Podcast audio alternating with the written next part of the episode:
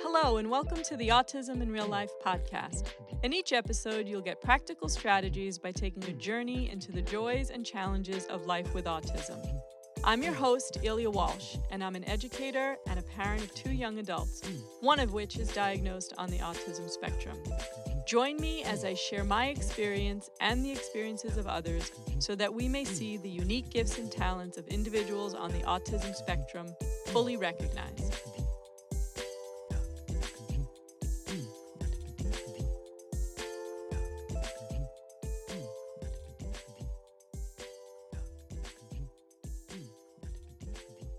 Hey, welcome, Becca. How are you? I'm good. How are you? I'm good. Um, thank you for taking the time to chat with me today. I'm excited to. Really thrilled to be here. Thanks for having me. Yes, and I, I remember, I know I had reached out to you, gosh, it was probably a year and a half ago, maybe two years ago when I was at AANE and I was asking for keynote speakers. Do you remember? Yes. and then I, I was like, oh, I'm going to just try to call her and see if she'd say yes. And then only to find out you had already had connections with AANE and AHA New York, which is AANE New York now. Yep. Um, and so it felt like it was like everything kind of fell into place. So I was so Absolutely. excited. Yeah, that was, that was, go ahead. I'm sorry. No, it's just it's the way that it all works. I feel like the way that our community works, it, it it's big but small. Right. it's true. Very, very true. Uh, so I'm really happy to be able to work with you again. Me too. And so I know you and I have some background together, but our audience, um, I think, would like to know a little bit more about you. So could you give us a little bit of background? Sure. Um, I am a uh, autism and neurodiversity consultant. I'm also a public speaker, an autism advocate, uh, and a mentor and author. So I do a lot of different things, but they all revolve around autism and neurodiversity. Um, I am 44 now. I was diagnosed autistic at 36, eight years ago, um, and autism saved my life. Oh, that's awesome. I like how you say that. um, so, so how did you come about getting diagnosed, especially at 36? Uh, it was not an easy road. Um, you know, for the, it's not like autism wasn't around before the 36 years.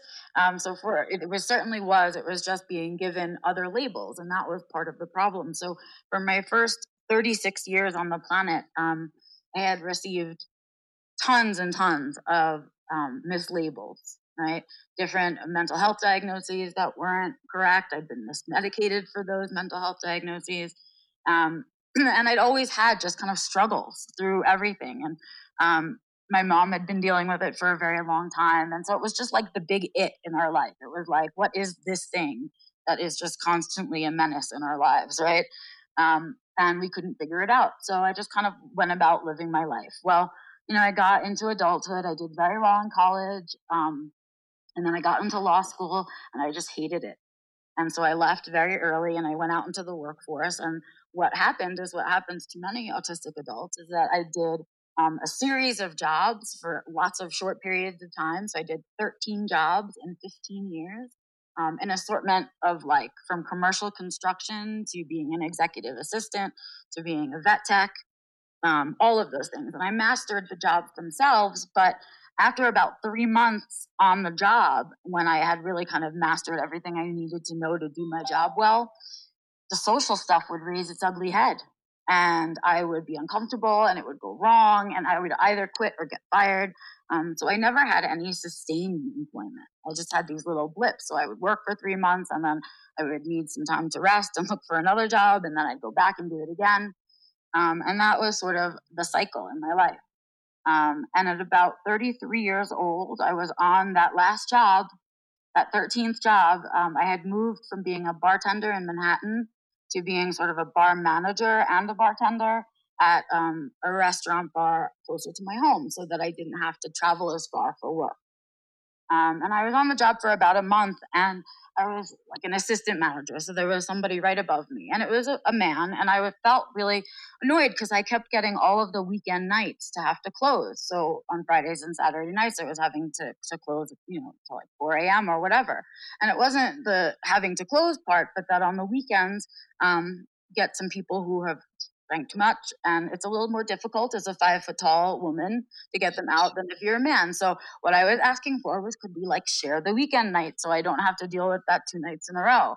Um, and he just was like no i'm the manager and i want my weekends off. And his boss supported him. And i just during that conversation as i realized that they weren't going to accommodate me i heard my brain crack. That's the way that i describe it. I don't know how else to describe it um, but I just, at that moment, like a switch went off and I was like, you know what? I'm done. I'm just done trying. So I just walked out of there, went home, back to the bed where I grew up, in the bedroom that I grew up in, and I crawled into bed. Um, and I just told my mom, I don't know. I don't know what I'm doing wrong. I don't know what it is, but I'm tired of doing 150% only to be the bad guy in every situation. Um, so I give up. And that was it. So for three years, from 33 to 36, I laid in that bed. I stayed in that house. I um, isolated entirely. I no cell phone, no friends, um, no computer time, nothing. Just TV, sleeping, reading. Um, occasionally, I would do errands with my mom to help with my grandmom, stuff like that. But really wasn't leaving the house. Um, somewhere at about right before my 36th birthday, I um, my migraines changed, and so I'd had migraines my whole life since I was about nine years old, and having MRIs every year. And they always said if your migraines change, you need to pay attention. So I did. I paid attention and I started to, to journal because I was having a smell that nobody else could smell. And that isn't something that was foreign to me. I often had sensory experiences that were other people weren't having. Um, but I started to worry about what it meant. So I started to do what any good isolated human being does, and I went on WebMD and looked up my symptoms. Right? right. Oh well, right. it could be an uh, olfactory hallucination. It could be a pituitary tumor. It could be all of these things. Right? Um, and I wasn't getting what I was looking for. So I said, well, I have to go to the best source I know then. Wikipedia it is. And I head over to Wikipedia, start looking up my symptoms and getting similar results. And then all of a sudden, at the bottom of one article as I'm in that you, the Wikipedia vortex. Uh, it says sensory processing disorder, and I read that one and I thought, well, this is oddly familiar, like uncomfortably familiar. Um, right. And at the bottom of sensory processing disorder was Asperger's syndrome.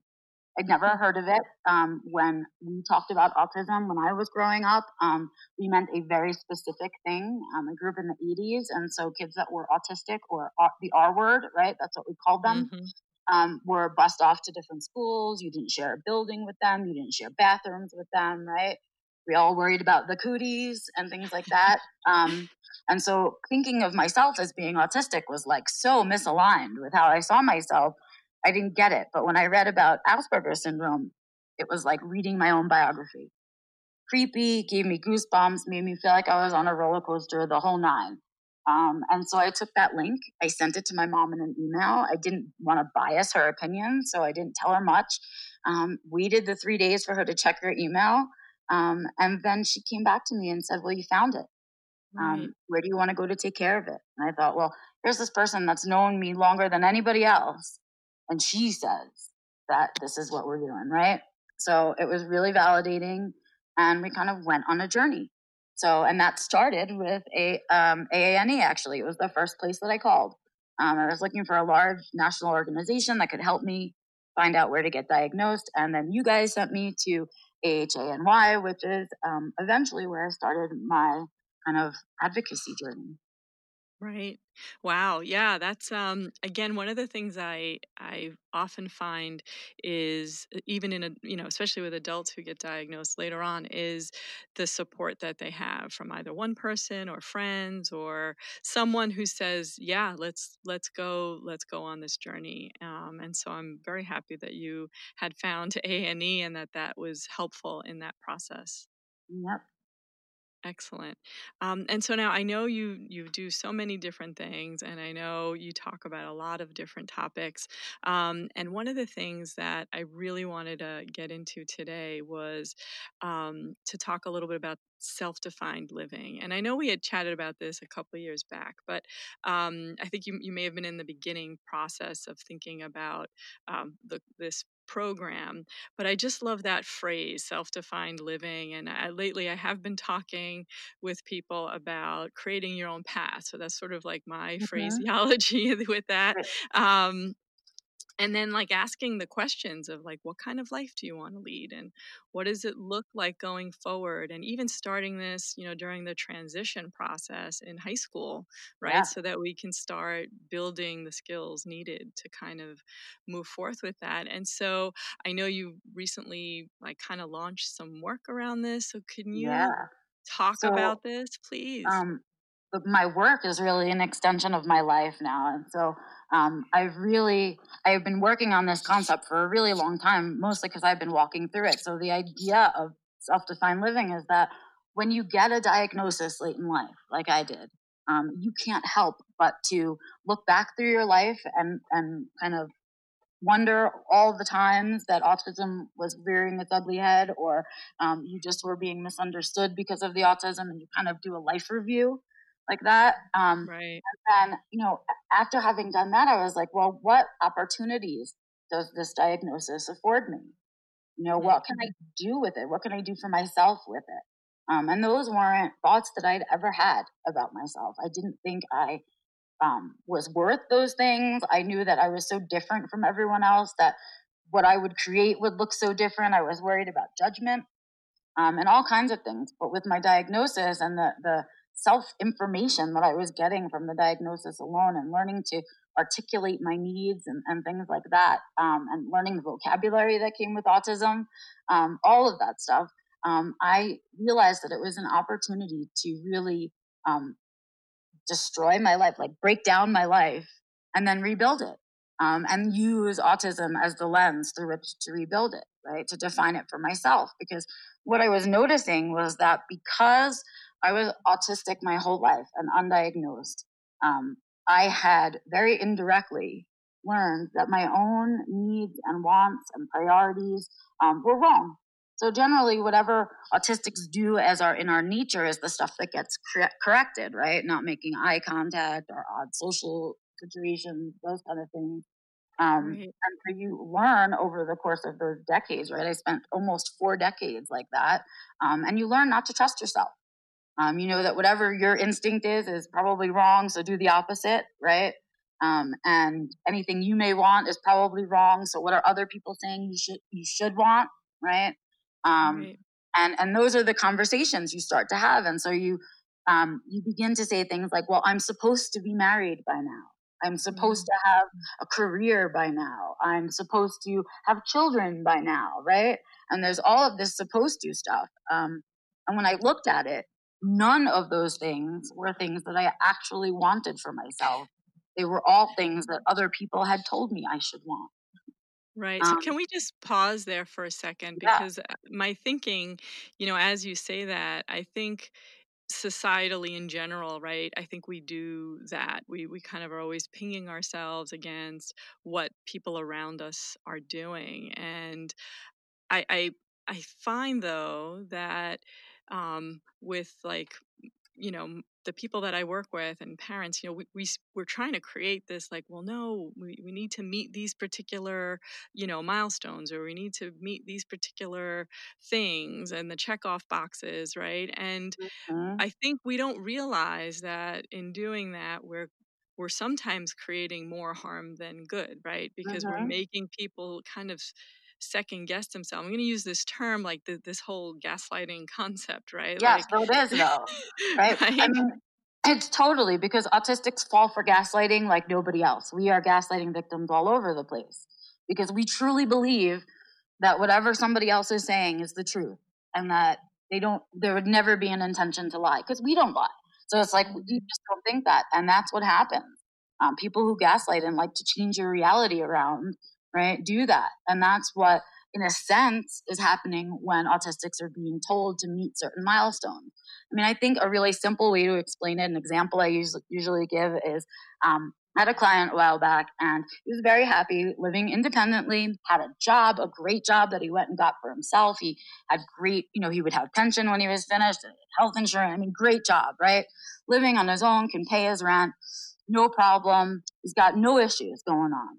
But his parents are like, you don't have any furniture in your house, right? Mm-hmm. Like, well, I have what I need. I have my bed and I have a desk and I have a table to eat at, right? Um, but when they looked at his apartment, it looked plain. He didn't have anything on the walls. He just had these basic necessities, and they wanted him to have more, right? But he didn't want more. He didn't need more. And all of their justifications for this extraneous furniture seemed absurd to him. I need a couch for, for when I have guests. Well, he doesn't like having people in his own space. So he rarely has guests. Like it was like a bizarro world conversation. Um, so they were creating out a problem out of a non-problem, right? They were mm-hmm. making it a problem.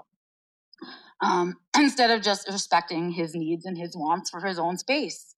Right. Right. And no, so it's that right. idea that autistics are stuck in. We usually, in that situation, would say, okay, I guess you're right. And we would go out and buy couch and the proper chairs and a coffee table and right and and to make everybody happy and to do the right thing right yeah does yeah. that do anything for us as individuals no right? It doesn't mm-hmm. help us as humans to feel better about our quality of life. It's just something we had to do to make our parents happy.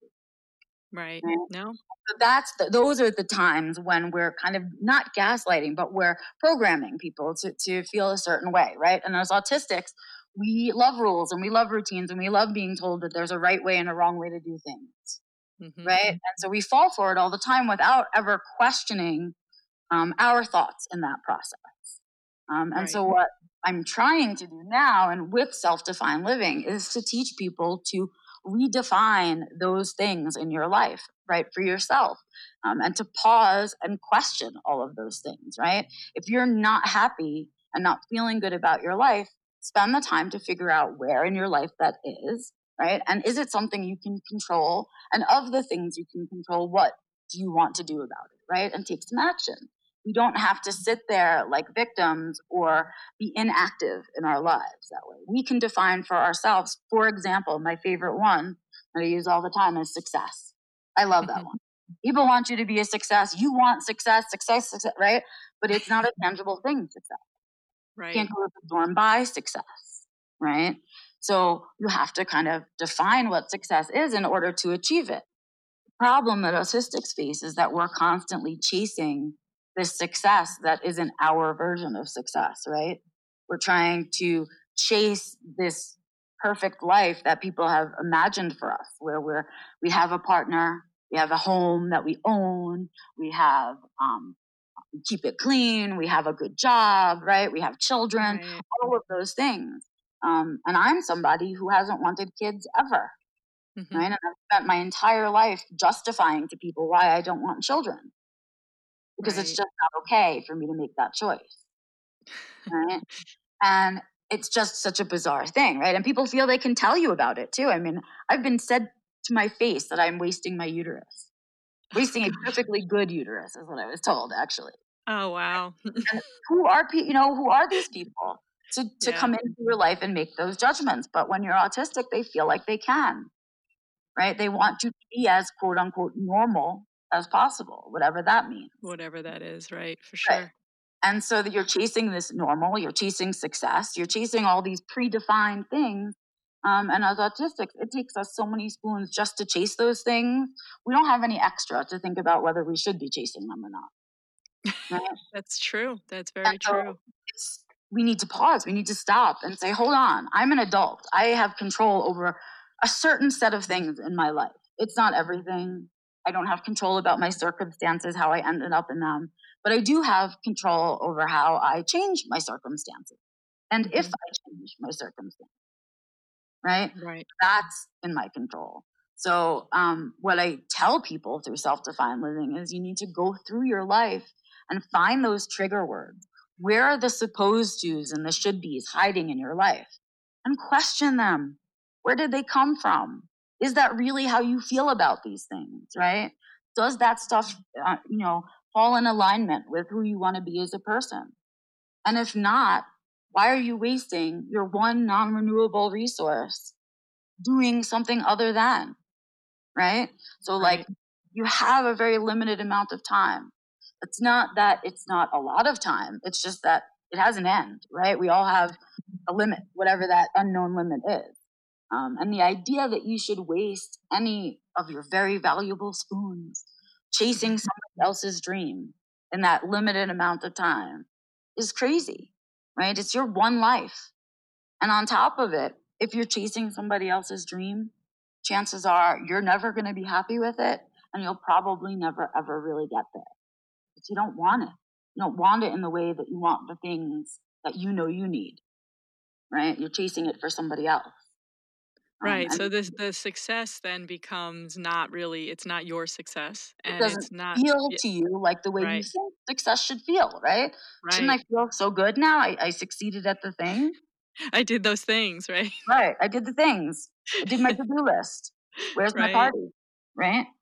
Right and then it falls flat i've heard that often is yep. you know i I've, i i thought when i did this thing that it was mm-hmm. going to feel so good and that i was going to feel accomplished but it fell flat and i don't have any uh, emotion behind it or it doesn't mm-hmm. feel like i've accomplished what i wanted to accomplish and it could be because it's it's because it's not really yours right it's what you're yep. trying to measure against what someone else told you was success or mm-hmm. what you know how you should feel when you attain you know the check off box thing exactly. um, wow yeah no and so with your i know you just recently launched your program called self-defined living how does that program work um, well i'm excited about it so i've been slowly working on it behind the scenes because um, we all have to pay bills. So always the things that make payment come first. And this was like my little side project.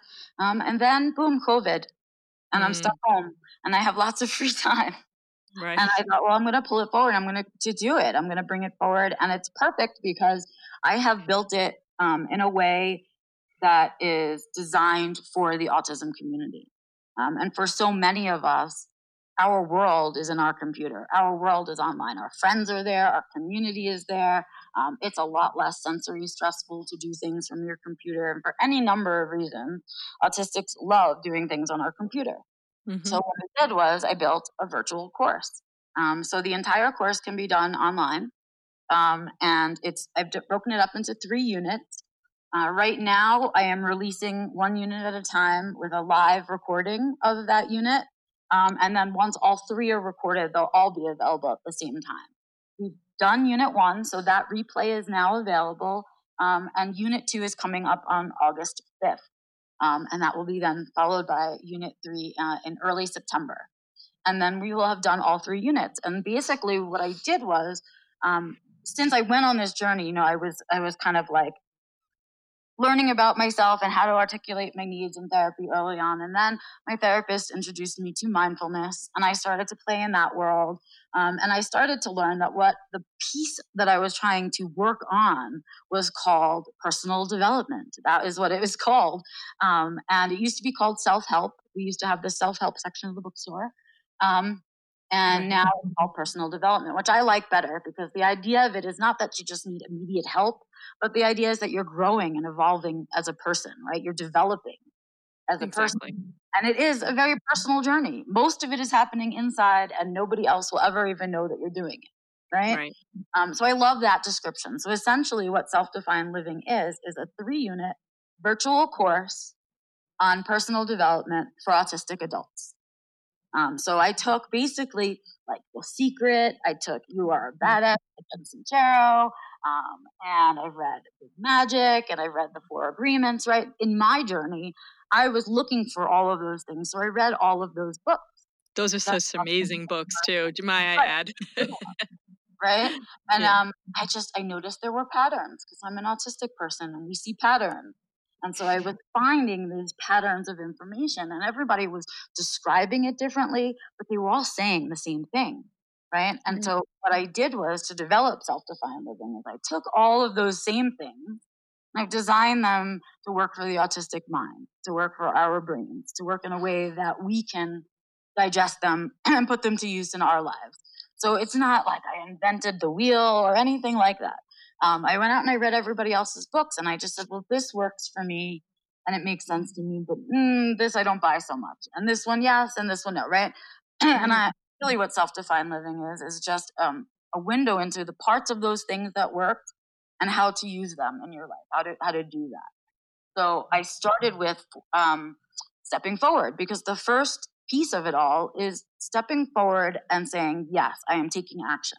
I am ready to do personal development, right? And committing yourself to that purpose, saying, I'm worth it. I have enough value that developing myself and making some spiritual growth, some personal growth, some self love happening in there, right? I'm ready to commit myself to that. I deserve it, right? right. Um, and that's all that Unit 1 was about what it means to step forward, how you do that, if you do it well, what that can impact, that kind of idea.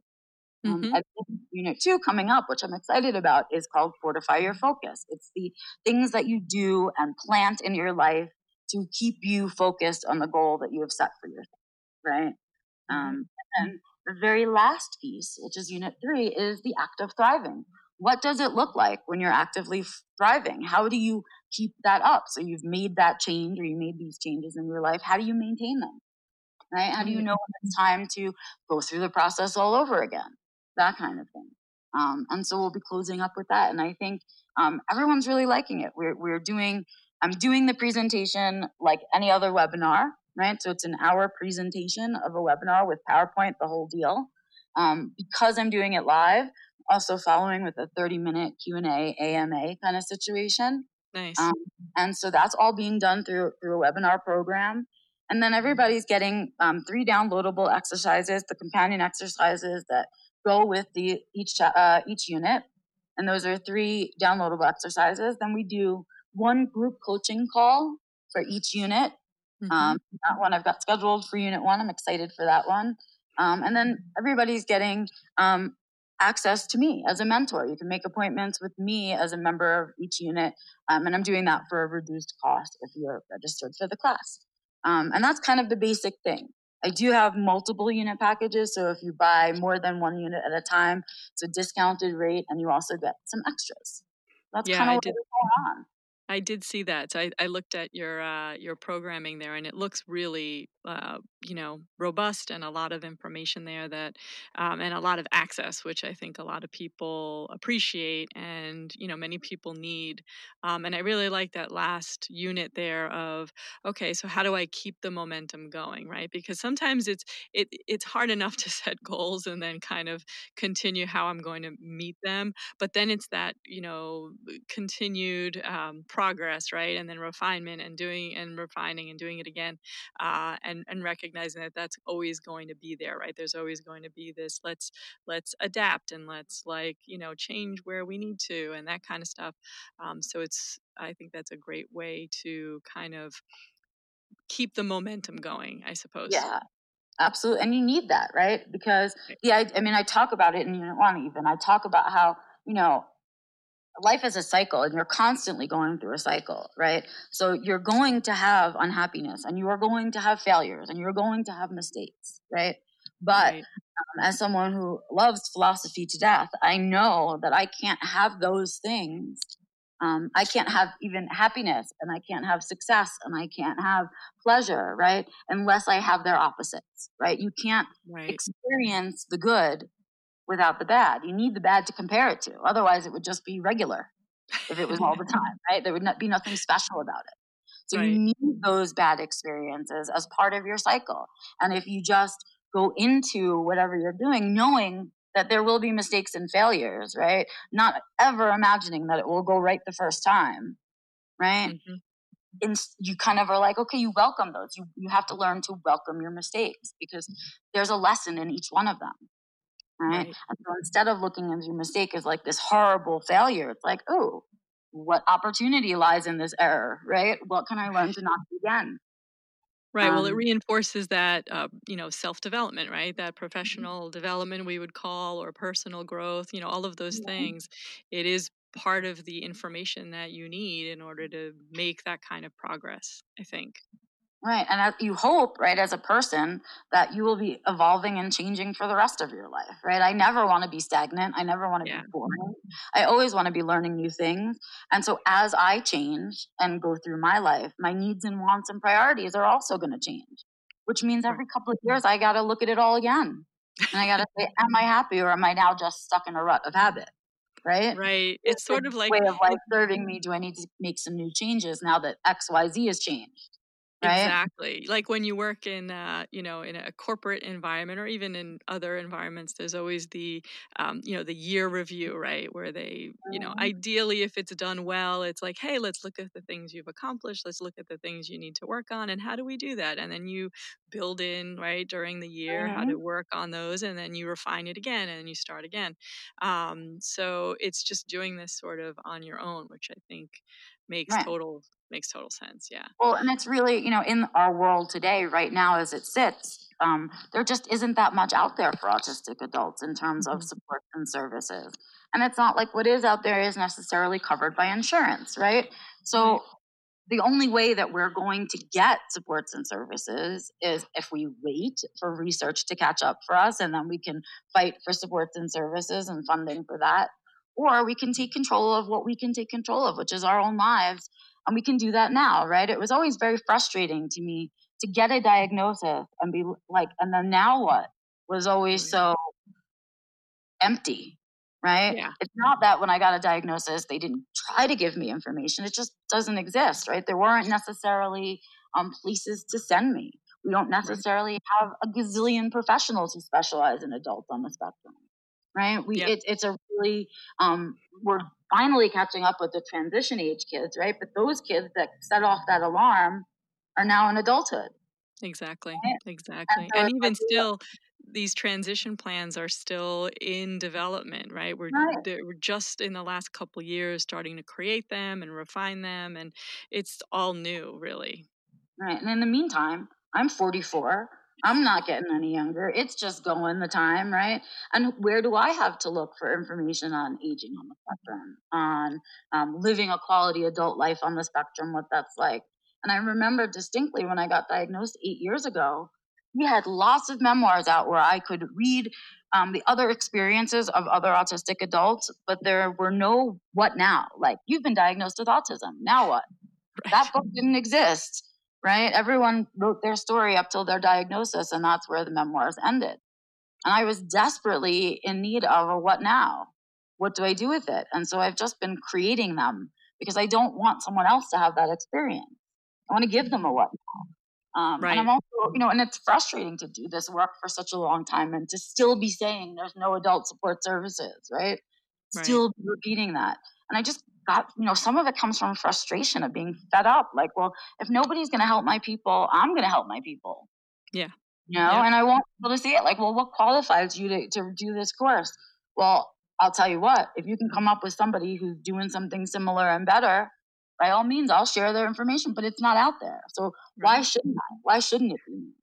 Well, it's also personal experience, right? You've you've lived it. That's what qualifies you, and you've experienced what is out there and what isn't out there, which is more the case. What's not out there and what's not available.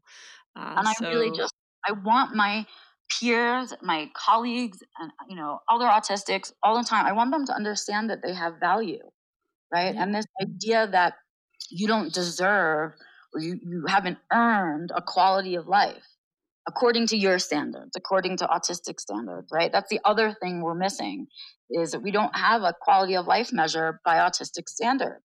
Even when we talk about quality of life, we're holding autistic people to neurotypical standards of what they consider to be a quality life. Right. Right. There's nowhere in the, you know, in the, the QOL information, quality of life information, where it talks about how much time you get to spend with your special interests Nobody ever asks us that. I'll tell you what, special interests are a source of joy for autistics. They're a source of relaxation for autistics. They're something we need, not something that we just want, right? And an incredibly important part of our quality of life. Right. Right. So and that that, that would be something I, I, am out looking to create quality of life measures. right and that and that wouldn't be something that in in a typical program or book that someone would focus on as you know a, measure or something to look at to use as hey how does this work for me and how can i incorporate it into my life and build it in so that you know i'm i'm living the success the way that i want to live it which is different. It's a different approach. It totally makes sense. It is and it's it just it works right? And it's right. I don't think that what people are going to see from all of these people taking my course is a bunch of autistics just willy nilly, you know, doing crazy things. Um, I think the changes that we're going to see are not actually going to be visible to us. Mm-hmm. Um, right. A lot of it is internal understanding, getting rid of the internalized ableism, getting rid of um, whatever you know, obstacles autistics have learned to use as an excuse along the way, right? Mm-hmm. So that we don't have to do the hard stuff. All of those things. It, it's changing your the self talk in your head from negative to positive, making sure it's your words and not somebody else's in your head. Um, and and so the people around them aren't going to see these big huge changes, right? Or at least not quickly um, you know, something like moving where you live because your environment is bad, or um, selling your house so you can live in an apartment because you can't keep up with it anymore. Whatever that, those things take time, right? right? That doesn't happen instantly. But I think what you'll see is autistics really um, making an effort to actively make those changes in their lives rather than um, sitting back and feeling like there's nothing they can do about it. Um, and having the confidence in themselves to know that they deserve that, that they deserve better than, they don't have to mm-hmm. accept what they got, right? They can yeah. work towards more. Um, uh, there's a habit, a, uh, a cycle, I think, in autistics, especially those of us who get diagnosed late in life, um, where we create a burnout cycle for ourselves. Mm. we we do this thing, right? You're supposed to have a good job. Just just follow the train of thought, right? You're supposed to have a good job. Okay, what's a good job? Well, you need to have it full time, and it has to come with insurance of all kinds. Um, you'd love va- vacation, right? All of these regular things that come with a good job, right? So now you're in search for that job. Well, that job looks a certain way. It's nine to five, Monday through Friday, right? right. Um, it's uh, going to an office and reporting in at your office and doing your job and all of that stuff, right? It's it's got a very particular look to it. Um, and when autistics do that, um, we do that with a lot of effort right? It doesn't yes. come easily to us. Um, yes. 40 hours a week of masking in a job is exhausting. exhausting. Yeah. Mm-hmm. Come your weekend, let me tell you, you don't want to do anything. You don't want to leave your house. You just want to watch TV, not shower, lay around in your pajamas. And if you're lucky, remember to eat and pee.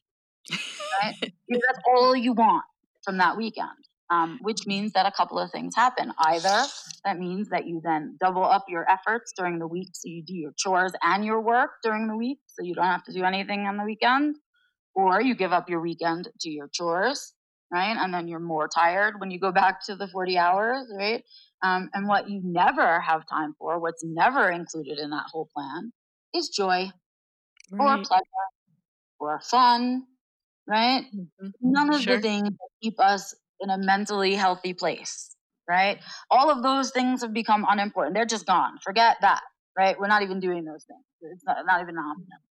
What we're trying to do is to white knuckle survive. So it looks like this. You get up on Monday, you do nine to five, Monday, Tuesday, Wednesday, Thursday, Friday, crawl into bed on Friday, make it through your weekend, and do it all again on Monday. No social yeah. life, no dating, no anything else, right? We're barely hanging on. And I call that the white knuckle survival cycle, right? Yep. That's all we want to do is try to do that for as long as we can. But what eventually happens is over a period of time, and as a person, that can be a few months for you, or it could be a few years or a decade, right? When you hit your limit. Um, mm-hmm. Um, but you can't sustain that. You can't sustain that lifestyle. It's not sustainable. And for those of us that push ourselves to sustain it, we usually end up in a burnout and a burnout will just stop your life. It just it's big old stop sign. That's it. You climb into bed. You can't do anything else. Forget even taking care of yourself and resting properly. You can't even do that. Right. Um, well, the body has decided that it's done. Yeah. It's done. The body is done, and the brain was done before the body. right. So okay, like that's how, the state that you're physically in. And what you want to do is avoid that. And the only way to avoid that is to take away the pressure from yourself to have a nine to five job, right? Maybe you work four days a week instead of five. Maybe you work 10 to three, maybe, right? Something, right? right? But then a world has to come, has to kind of accommodate for that. Maybe you do remote work. Mm-hmm. Oh, the world doesn't want to accommodate that, not unless there's a pandemic, right? So there were a lot of obstacles to creating a life other than that. Um, but a life like that is just not sustainable. And everybody wonders why autistics are so grumpy, or we don't talk all the time, or we're, you know, whatever. We say like one word here or there. We're tired. It's exhausting, right? right. And chances are we're at a thing talking to you where we don't want to be. Yeah. Right? Because we're tired. So how do we stop that cycle? How do we get ourselves out of that work, work, work, burnout, work, work, work, burnout cycle? Well, we need to infuse joy we need to enjoy, infuse pleasure. We need to respect our special interests. We need to take care of our sensory needs. Those are all part of autistic quality of life. All of those things. We need safe spaces where we can be freely autistic and we don't have to mask at all. We need as much of that as possible, as much as you can create in your life, right? Right. Um, and and so there's all of these things that are part of that quality of life that just fall to the side. And so, yes, you're surviving. Yes, when other people look at you, you look like a successful adult, but you're really not thriving. Right. Right. You're just getting on through, and that's what life is. Right. Yeah. Well, it doesn't have to be that. And it really doesn't have to be that now right? right? Remote work has now been fully accepted, but even before that, working from home was a big deal. Technology makes it near impossible for someone to justify working in an office. yes. Right?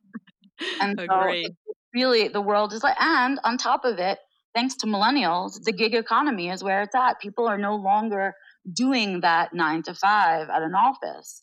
In a majority, the majority now is doing lots of little gig jobs, mm-hmm. here and there, right? Mm-hmm. And so the world is ripe and ready for us to create the life that we're comfortable in instead of the life everybody's telling us that we have to have.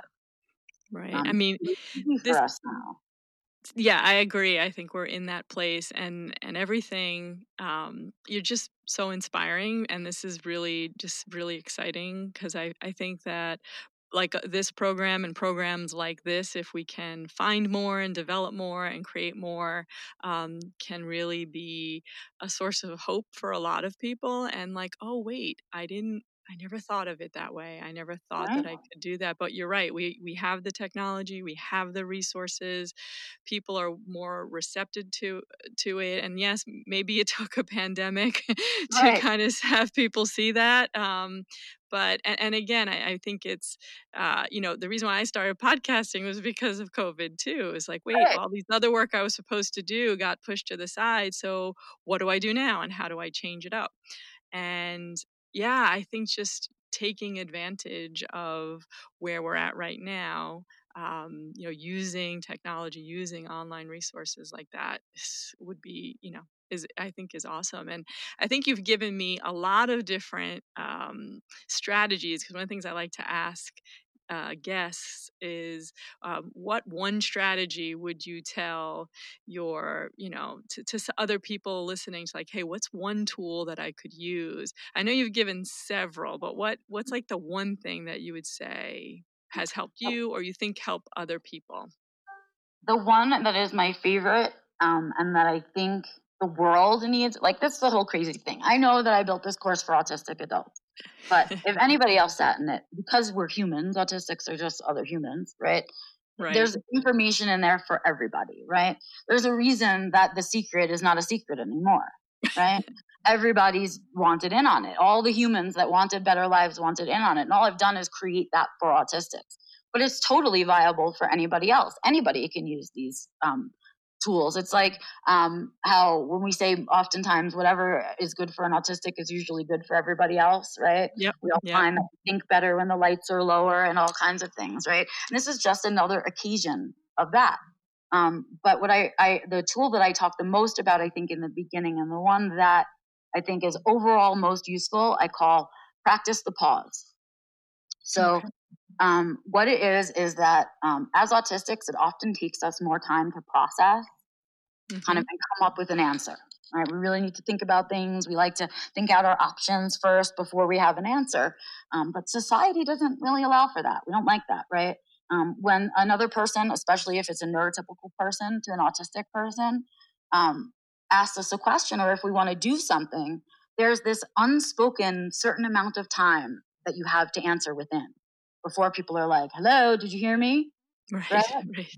And so, um, what that does is it makes us anxious as autistic. So, we want to be able to process our answers, but we know we have to answer in a certain amount of time. And rather than make a social foul, we'll just give an answer, right, to get it back to you real fast. Um, mm-hmm. What happens is that you, you, if that's your mentality, um, your best answer is no, because yep. it's safe right? You're not going to say yes to something you can't do, don't want to do, wouldn't enjoy, right? And so the safe mm-hmm. answer is no. And so what I find is that a lot of people be like, well, my autistic child says no to everything. He doesn't want to do anything, right? That's where it's coming from. It's like no is safe, and yes is I don't know, ma. You might take me to do some crazy thing, right? And yes. so we get into this habit of saying no. But what that does is it also eliminates the possibility for us to try something new that we might actually like. Sure. Right. And so without, you know, really wanting to, we eliminate those choices. So another one that I talk about too is starting to say yes to more things. But that's not the one I want to start with. It's the practice the pause. Right. You have the right and privilege and need and desire and my permission to take the time you need to answer a question. That space that you feel you need to give a response in you don't have to give your actual response to that question. You can practice a pause. So you take your time and you say, you know what? I'm not really sure. I need some time to think about that. Can I get back to you later?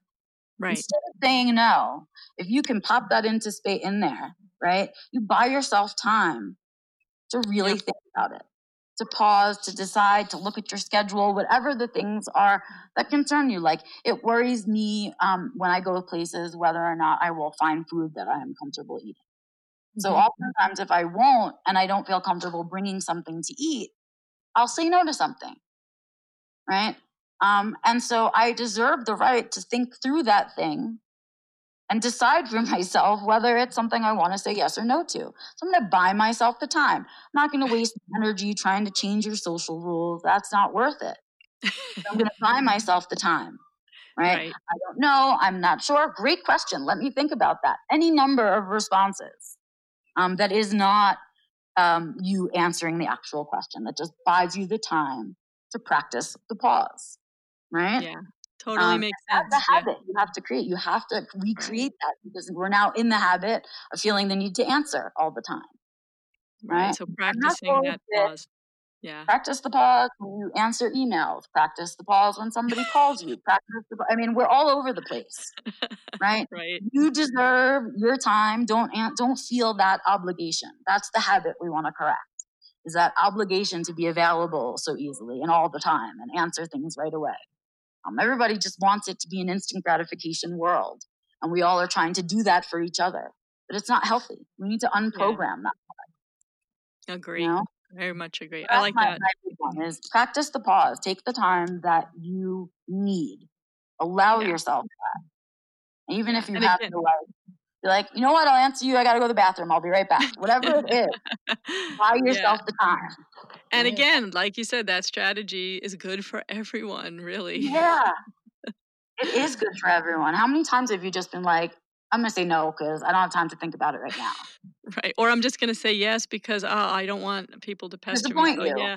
Yeah. Right? Or disappoint them. Exactly. Yep. Yep for sure. So that's great. And so I know, you know, this this program's great. I know I think we should probably chat again at some point in the future because I think this is um, this is awesome. Um, but where can people find you? Because you have so many other things to offer. Uh, where can they yeah. get more information?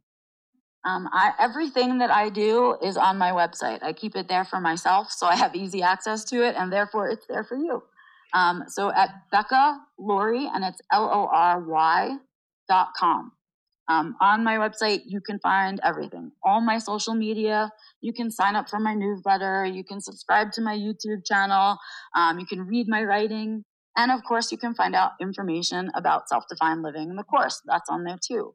Um, the other thing I just want to mention before we go um, is that the thing that I'm doing to um, make this course a, a, true thing that is really available to autistic adults is to understand that most of us are suffering with financial hardship. Um, not only are we dealing with COVID unemployment, right? Before COVID, we already had an 85%. Right. Um, so there are a lot of autistics who would like to make their lives better, but they can't afford to. Um, and so what I've done is a couple of things. I first of all I priced it I think at a, at a, good price, but I've also broken it up into the units so you can buy them as you can afford them.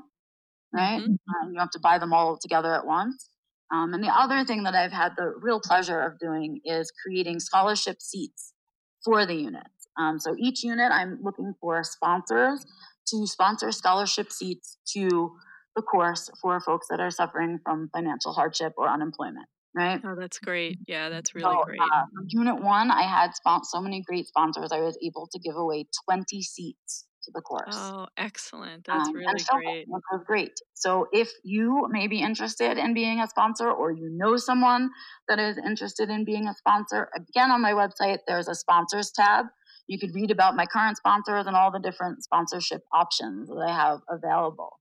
Um, and in turn, if you're listening and you are interested in the course, but you need a scholarship seat, feel free to email me at info at beccalory.com and let me know of your need. Um, the way that I'm handling them is I'm keeping a list of people interested, and then as the, the sponsors come in and I get the scholarship seats, I'm giving them out on a rolling basis. So first come, first serve, and on a rolling basis. As I get them, I'm giving them away. That's great, and I will definitely be checking that out. So thank you so much. This is great. Thank you. I'm so excited to be able to talk with you. It's exciting. Yeah, and congratulations here. on podcasting. Thank you. I'm having so much fun. it's a good time. It is. It's really fun. It is. All right. Well, we will definitely chat again. Fantastic. Thanks for listening to Autism in Real Life. This is Ilya Walsh, and if you like the show, please hit subscribe so you can get notified each time a new episode is released. Also, if you join our email list at thespectrumstrategy.com, you can get a code to attend one of my online courses for free. See you next time.